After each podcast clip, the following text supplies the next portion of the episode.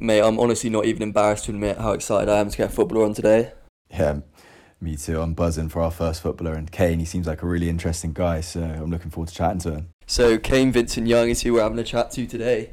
Um, he's just started off at Ipswich, got off to a, such a good start. He's winning Player of the Month straight up.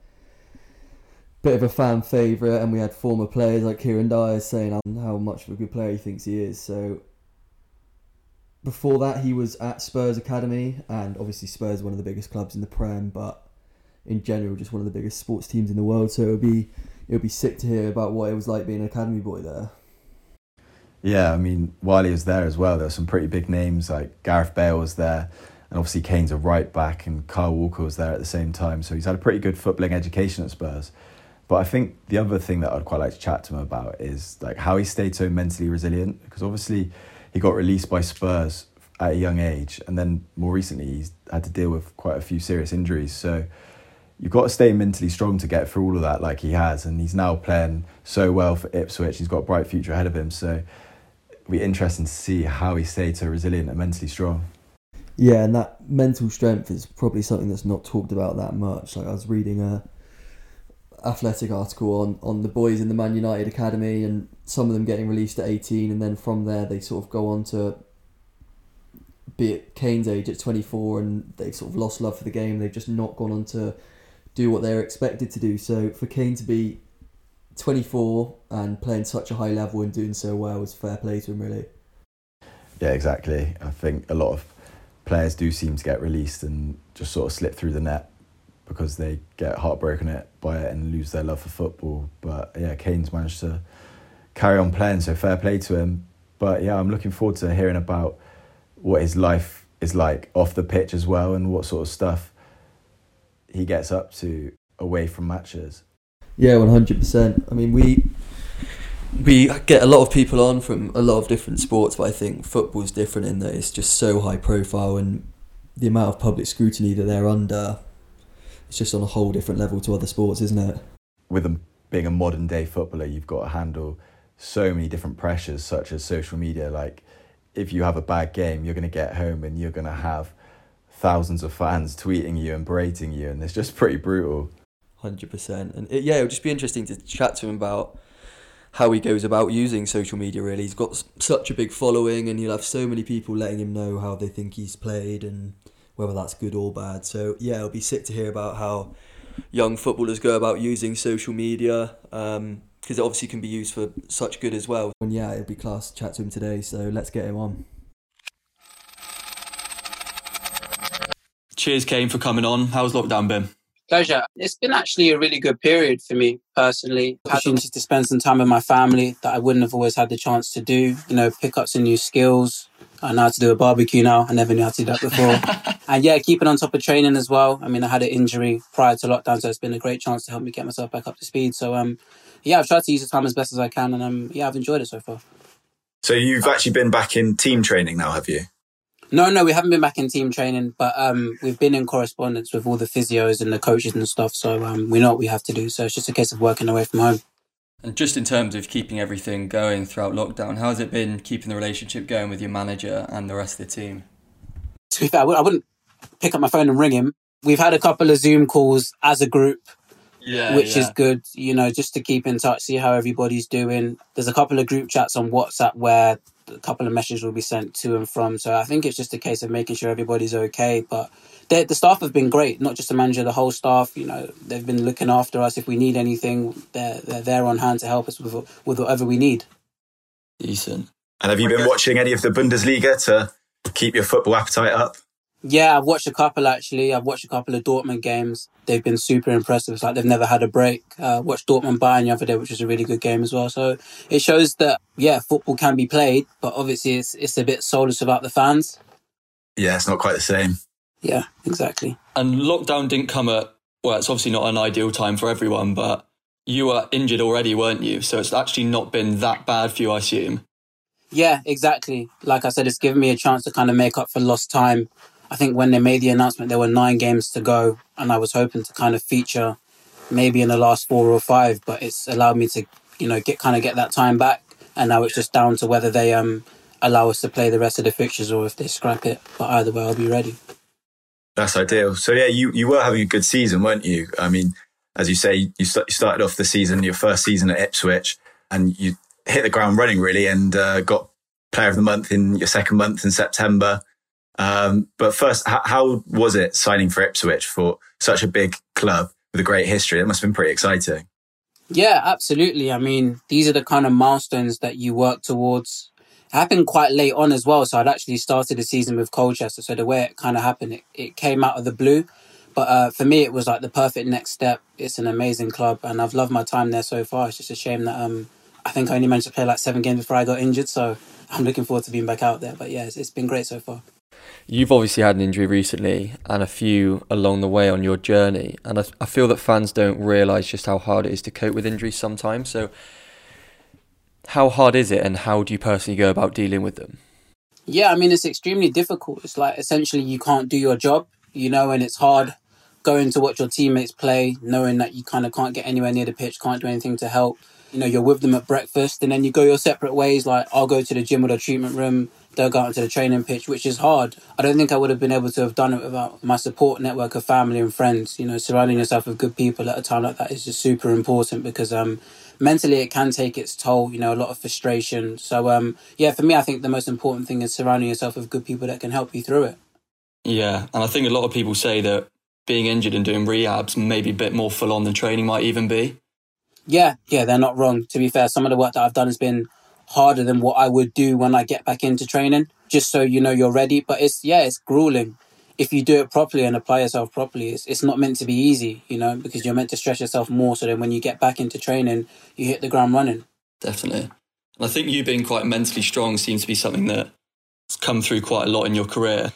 You obviously had potentially a little bit of the heartbreak with Spurs Academy stuff. And then you've sort of from there, you've gone to representing Colchester so young and now it's such a big club like Ipswich. So how do you keep mentally strong and like resilient? Obviously, you've mentioned your support network, but is there things individually that you think you can do? For sure. I mean, just how you train your kind of skills technically, I think it's important to kind of try and train your skills mentally as well. I mean, everybody's kind of seen that Michael Jordan documentary, which kind of gives you like the most amazing insight into yeah, yeah. kind of what it takes to be a winner, you know? So I think it's just trying to connect with yourself, try and find the standards that you set and live by them and always kind of don't settle, try and be critical of yourself and um, keep pushing to strive to the next level. You had a bit of a weird one when you actually signed for Ipswich. It wasn't the first time you'd played for Ipswich, really, because you went on, didn't you go on a pre-season tour with them? Yeah. And obviously they turned you down first time round. So you've shown a lot of resilience by being able to actually get in a second time round and show them what they were missing. Yeah, I mean, that whole situation was quite weird, but I mean, you know, some people say things happen for a reason. So I've come there the second time. The whole process was much more organic. You know, I kind of felt wanted. So I played against them in preseason, and then it was after that that the interest kind of happened. But, you know, the first time round I went there, I kind of thought I had nothing to lose. You know, would have been a great experience to play with at the time who were championship players. Uh, if something came of it, something came of it. If not, then, you know, I was so grateful to Colchester for um, allowing me to come back you know. Yeah, so I kind of went there, spent a week, came back, and then um, played another 40 games for Colchester, which uh, for me, in hindsight, was definitely the best decision. Not to say that if Ipswich would have said something, I would have gone, but, you know, I think it's worked out for the best. I went there a much more experienced player. And you say about Last Dance, it seems like most sportsmen and sports fans across the country have definitely been watching every episode of that. So, what are the sort of main things you've taken from that to uh, inspire yourself, would you say? I just think the standards that those guys set themselves, you know, the demands, it's all about kind of dragging your teammates along as a collective. And as an individual, you know, you saw the work ethic that he had, uh, his will to win. So, yeah, it's just a combination of all those things, really. If you can marry those together, then you've got a chance. Yeah, definitely. And they must be a few of the things you've learned coming through Spurs Academy, because obviously, being part of a Premier League academy, you must learn quite a bit of discipline and must be sort of the perfect preparation for a pro career, really. Yeah, absolutely. I mean, at the time, you don't really see it, but in hindsight, once you've left and you realize the level that things were done to, you know, it was super professional. I didn't always like it at times. You know, me and my teammates didn't always like it because we were there early in the morning till late at night, you know, kind of like we wouldn't leave until maybe like 5 p.m. But, you know, that whole experience instilled in me proper kind of morals, proper values, professionalism that I've managed to take with me and um, it served me really, really well. Talking about the academy, it, it seems like a lot of players who may have been in your position getting released at uh, a young age end up just slipping through the net and maybe losing their love for football and giving up. So, what made you stay motivated and carry on playing football and ending up uh, playing professional football with Colchester? I mean, it's something I've always wanted to do. Otherwise, I wouldn't have made the sacrifice that I had to make from when I was young. You know, people don't realize from the age of 11, 12, I couldn't kind of, and it's not just me, it's everybody that's in the system. You can't just live normally. You know, you want to go out with your friends. You can't always do that. You may have training the next day. You may have a game the next day. It's about doing things properly. And, you know, the way I saw it is just because it hasn't worked out here, there's 91 other clubs in the Football League and luckily Colchester were the club that came in, and I, I was very determined to make a, a, success of myself. So I decided to go there, kind of as a fresh start. No one knew me. I've been at Tottenham for seven years, so um, it was a nice opportunity to go there, kind of unknown, and make my own path. And you say about that support network that you had. Obviously, you're very close with Harry Winks, so it must have been quite good for you two to come through together. Both really ambitious players, both playing at high level, sort of spurring each other on. Yeah, absolutely. But I mean, apart from kind of on the pitch. I cherish our relationship off the pitch. You know, he's yeah. the nicest guy. He hasn't changed from yeah when we first started playing together, which was eleven. Uh, you know, he deserves all the success that he gets because um what he's done is amazing. But it's great to have him as part of like a support system. You know, you need people that are kind of like minded and are going to push and inspire you. You know, when I see him do well, I'm really happy for him, and I want the same for myself. So. Playing in an academy, and particularly a Premier League academy like yourself, requires a lot of hard work and dedication and long hours being put in. So, was it difficult when you were going through the academy, resisting pressure from your mates who at that time were potentially going out and having a drink and doing other things? Was it difficult resisting that temptation? I mean, I had my fair share of disappointments that I missed some good parties, but at the same time, I had to see the bigger picture, you know? Like, I know why I'm doing this. I'm not thinking about what I'm losing. I'm thinking about what I'm gaining. You know, this is something I've always wanted to do, and I understood that it's a sacrifice that I had to make, and I had to be fully committed. So, um, you know, looking back, I definitely made the right choices because I'm happy with where I am now. And if I made the wrong choices then, maybe I wouldn't be here. The parties are probably better now, to be fair. So, the last thing I wanted to ask about uh, the academy experience, and uh, obviously we've touched on it about how you managed to find another club after obviously the disappointment of getting rejected by Spurs. I was wondering what your thoughts might be on how other players in your position could avoid slipping through the net and how they could look to get picked up by clubs. What what needs to change maybe? It's a very difficult process because um, you know it's one of those ones. In in many cases, I was quite lucky because um when Colchester called me, they called me and said we need a fullback because um our right back got injured playing in a preseason friendly with the first team. Had that not have happened, that call never would have come. So, but I do think clubs who have had boys there for a number of years, I, I do feel like they have a duty of care. If they are going to release a player, at least kind of give them some form of guidance. Tottenham were, were, to be fair to them, they were quite good with me.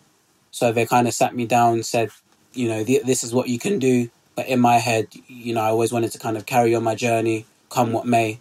And I was lucky enough that uh, Colchester had that that vacancy at the right back position to fill, and then I went in there and um, yeah, I did the rest. So you actually played against Tottenham again, didn't you? Whilst at Colchester. Yeah. That must have been a really weird experience. Yeah, I remember that well actually. So we lost 4 0. It was in the FA Cup on BT Sport. I think I got nutmegged in the first minute by Trippier. The ball came over the right hand side. I like steamed out to him, tried to slide tackle him, and just put it through my legs. Oh, that's gutting. One of my friends texted me after the game said um, I was trending on Twitter for about five minutes after that. But yeah, no, that was an amazing experience. You know, it's always great to play against um, against big teams like that, and that's something that I aspire to do again in the future.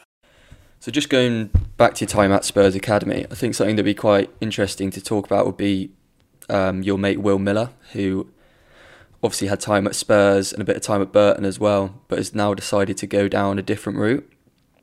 Um, so I'm just wondering, he's obviously a very talented footballer, um, but why do you think he may have chosen to go down that different route?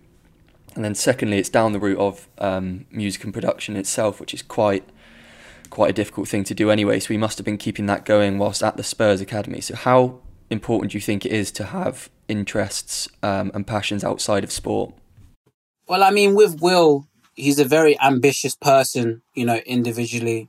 He's a very good footballer as well. So I mean, what he did was really brave. But I think at the end of the day, he got to a stage where he identified what his true passion was, and he made the brave decision to follow his passion. At the end of the day, I think a lot of people would have just stayed in football for the sake of it. Yeah. But you know, for him, his purpose is clearly what he's doing now, and he's much happier doing it. And he's the kind of person that whatever he does, he'll succeed. He's just got that mentality. But I mean, it's so important to have other interests because the intensity of the job is is that much that you can't consume yourself in it because I think you'll lose your mind. So it's so important to have other things that can relax you off the pitch, take your mind off things because at the end of the day, there is a degree of pressure and expectation that you have to live up to. So that you need to find ways to switch off.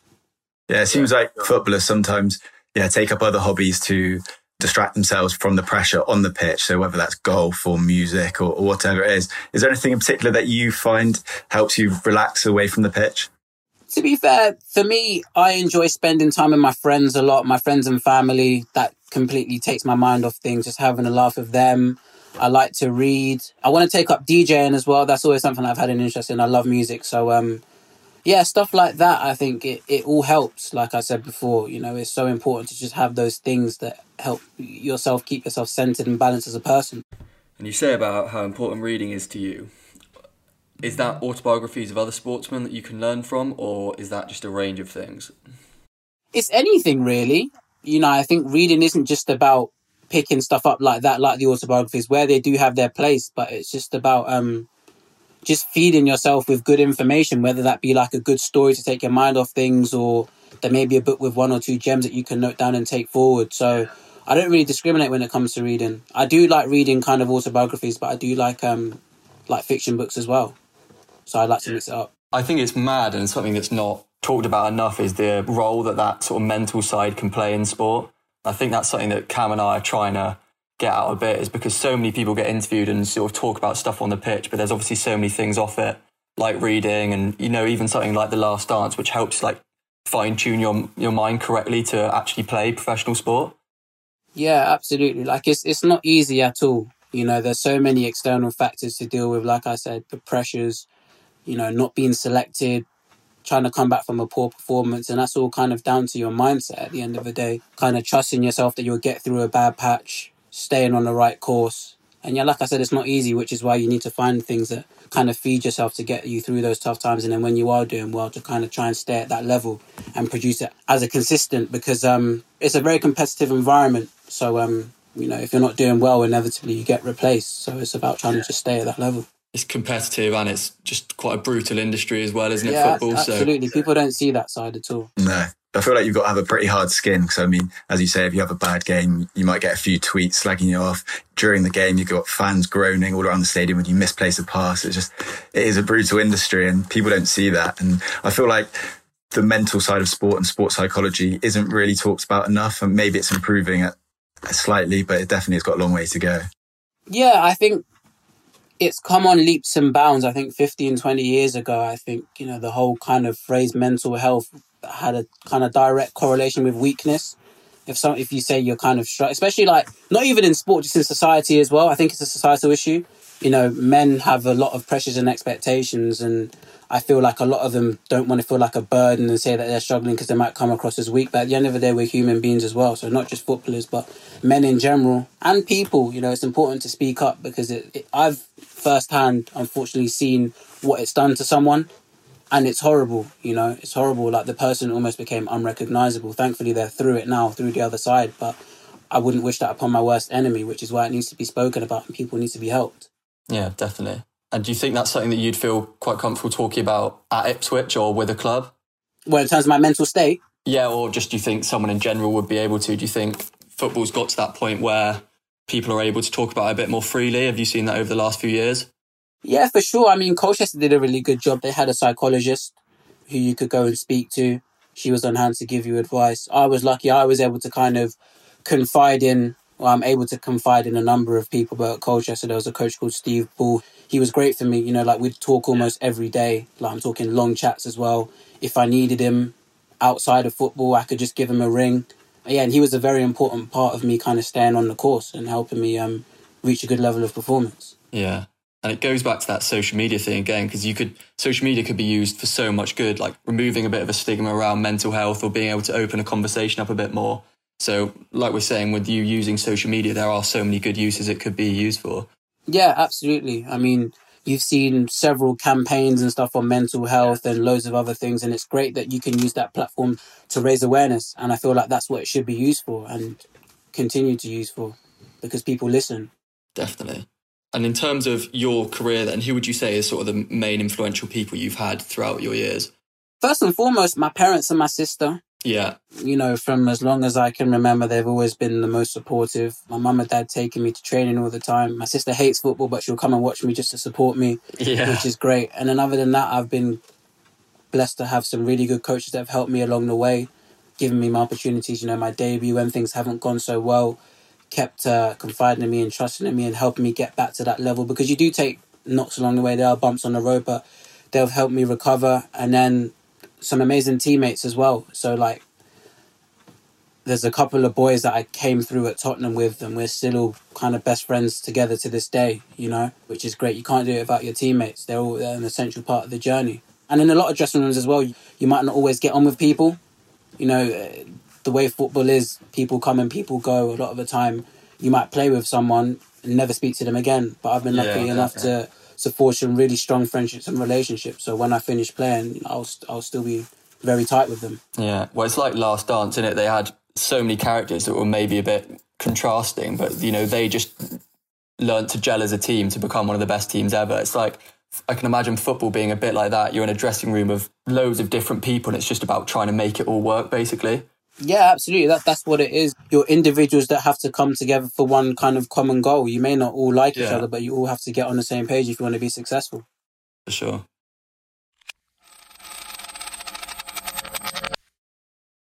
Going back to what you said about how being a footballer can be all consuming, I think something that would be good to chat about is maybe the role that social media plays in that because it's almost like you can't like on social media, you are a footballer, and to all your followers, you are a footballer, and it might be hard to actually escape from that sometimes. Is that something you find as being a pro footballer? Or? Yeah, I mean, sometimes uh, for me, I kind of try and limit my use of social media. So, like, if I'm not posting pictures, then I'm just literally like sending memes to my friends and stuff like that, just using it kind of normally. Because you've seen how poisonous social media can be.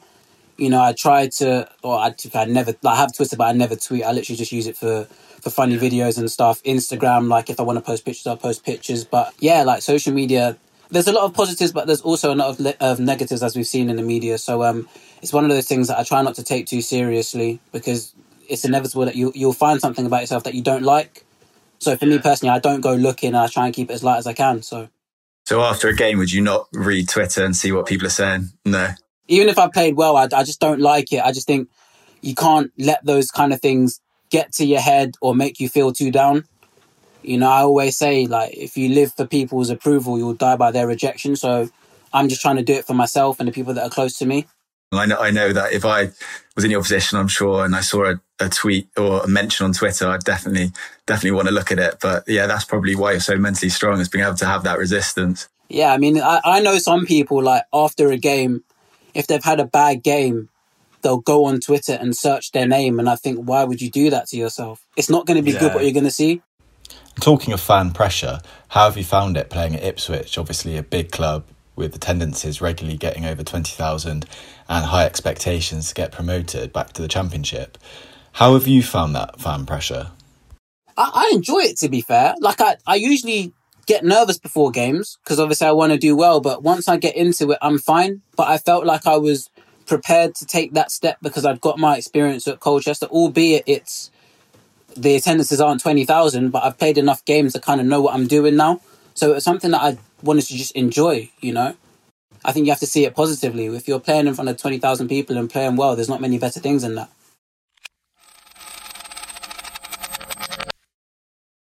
And I think something that a lot of people listening would find interesting is maybe the role of agents and then how that helps someone get signed. So um, it might not be something that you can talk about that much, but sort of what is the process with an agent coming in and signing you? Is that something that happens academy days or is that something that happens later on down the line?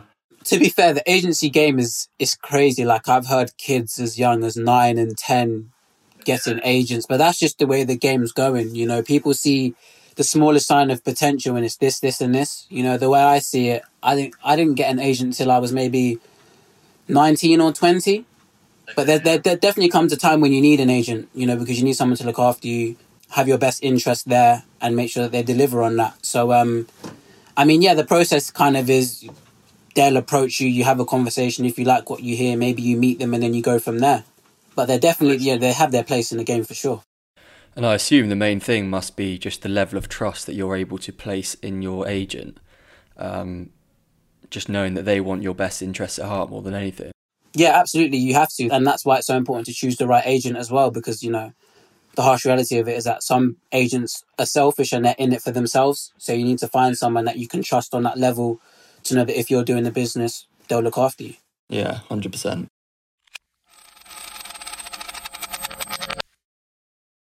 Obviously, you're a fullback and, and quite an uh, attacking one.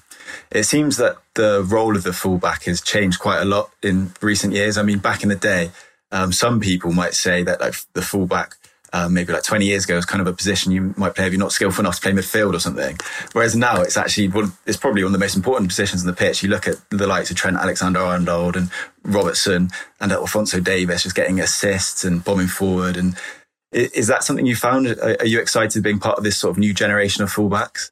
Well, to be fair, I wouldn't class myself as part of the generation, but it's great to see those kind of guys flying the flag. You know, the names that you mentioned are all the gold standard and the level of performance that they deliver week in, week out is something that um, I can aspire to, you know. But like you've said, the role of a fullback has definitely changed in the last three years. You know, Man City have gone out and spent 50 million each on fullbacks. 20 years ago, like you said, that never would have happened. So it's nice to see that position taking up some importance, obviously, because I play there. So yeah. Well, I mean, in my fantasy football team, I have Trent and Robertson are my two so biggest biggest names because they get so many points. I mean, that's just the way that a fullback plays these days. Yeah, absolutely. I mean, it's the way the game's gone. But like the game's ever evolving, but it's it's been good to see uh, fullbacks take on a more important role. And is that sort of down to managers? Are they saying to you now they want you to be bombing forward, or is it just the way the game's involved? Do you think? I think it's a bit of both. You know, managers have their expectations. I've been lucky to have played under managers where their fullbacks are among the most important players on the pitch. You know, you're expected to be involved in build up play when the ball's on the other side of the pitch. You're expected to make the back post, which is great because that suits me down to the ground.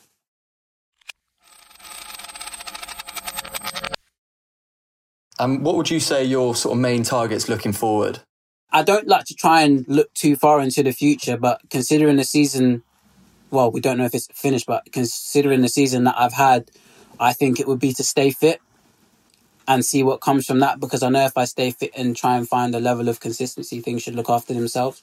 So for me, it's trying to replicate that, the performances that I put in at the start of the season, try and build on that consistency over a longer period of time. So that would be my more immediate goal. For sure.